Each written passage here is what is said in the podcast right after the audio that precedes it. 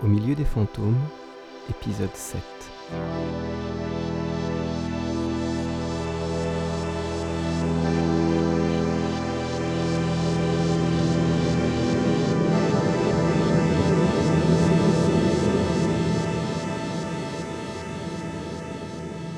Le soleil se couche sur ce vendredi 17 avril.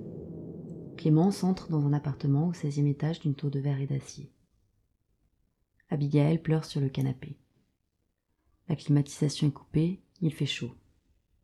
Clémence considère Abigail quelques secondes, en silence, et décide qu'un verre de vin leur fera du bien. Journée de merde. On va s'en boire un bien. Elle n'y connaît rien, mais la bouteille qu'elle débouche a coûté presque 50 balles. C'est qu'elle doit les valoir.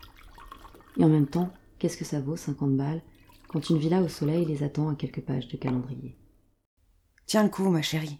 On va y arriver. Je sais pas comment tu fais pour tenir. J'ai été convoquée par des tudelles. Ces menaces sont des mois sûrement voilées.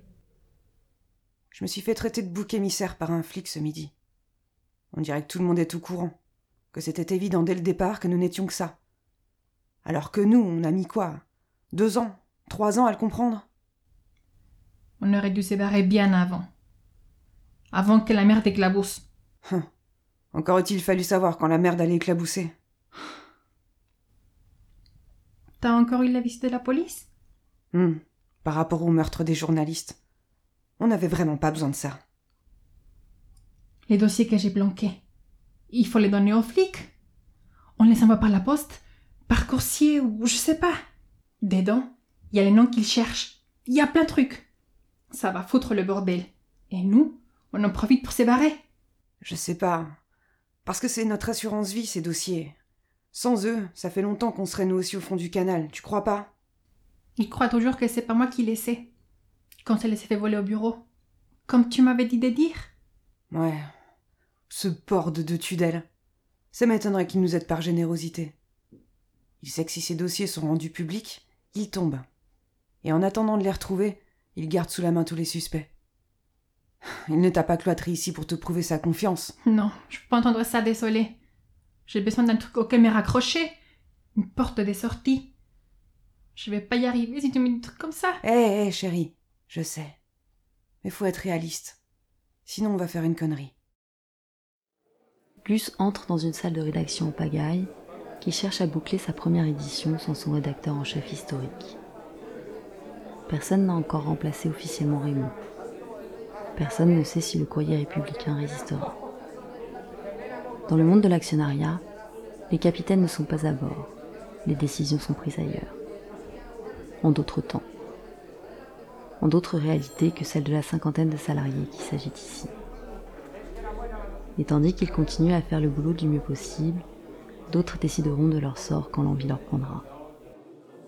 Gus peine à se présenter et se faire indiquer le bureau de Raymond. Celui d'Archibald n'avait hier presque rien dit. Il mise sur celui-ci, maintenant qu'il en a l'autorisation. Le temps que l'ordinateur démarre, il lit les post-it éparpillés, feuillette les dossiers qui traînent. Peu de chance d'y trouver de quoi avancer. Mais sait-on jamais Si comme l'évidence le laisse penser, tout est lié à Mixmedia, les informations récoltées par les journalistes sont trop sensibles pour traîner sur le bureau. Il doit y avoir un coffre. Il ouvre un tiroir, puis un second. Il sourit en pensant à un double fond, astuce d'adolescent qui planquerait du porno. Et pour aller au bout de l'idée, il regarde de près. Démonte, vide, retourne et secoue chaque casier. Sous le troisième, quatre chiffres écrits au marqueur. 03, 10. Il y a donc bien un coffre. Il ouvre l'armoire au fond de la pièce. Sur le côté pendent deux costumes gris et cinq chemises. Dans un tiroir, quelques paires de chaussettes, des cravates et des slips. Un petit lavabo dans le coin opposé, surmonté d'une tablette où il trouve une brosse à dents, du dentifrice, du déo, un flacon de parfum, du savon. Gus a tout ça aussi dans son bureau. Pour les journées qui empiètent sur celles du lendemain, pour les soirs où vivre à deux depuis vingt ans devient trop compliqué. Sous le lavabo, Gus trouve ce qu'il cherche. Il entre la combinaison 03 10. Valide. Et la porte s'ouvre. La porte s'ouvre sur une grande pièce à l'ambiance feutrée.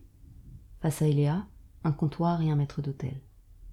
Après le boulot, elle avait décidé d'aller voir ce qu'il y avait au 260 boulevard Louis Michel, dont elle avait relevé l'adresse dans le carnet d'Archibald. Et quelle n'a pas été sa surprise en arrivant devant la maison des écrivains et de la littérature. M. E. L. Mel.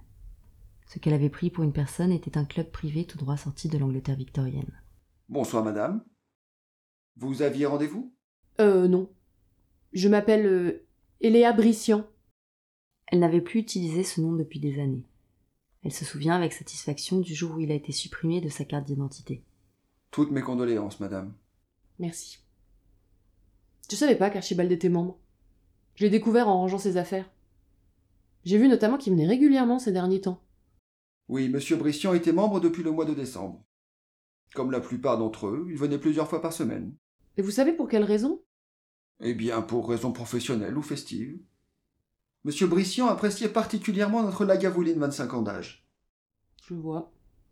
Vous savez s'il rencontrait une personne en particulier? J'ai peur, madame, de ne pouvoir vous informer sur nos adhérents.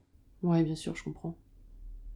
C'est juste que s'il était sur un projet avec quelqu'un ici, je pensais que cette personne pourrait peut-être m'en parler. Toutes mes excuses, madame. Vous comprendrez que je ne peux pas vous renseigner.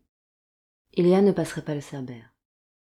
Quoi qu'il en soit, cet endroit n'était pas le genre d'archi. Qu'est-ce qu'il pouvait bien foutre ici? Au milieu des fantômes, épisode 7 sur 14. Avec Coralie Huchet, Ségolène Basso-Brusa, Patti Caceres, Julie Lebowski, Olivier Gonor. Écrit et réalisé par Jérémy Durand. Musique par Olivier Gonor. Moyen de production JD Carré.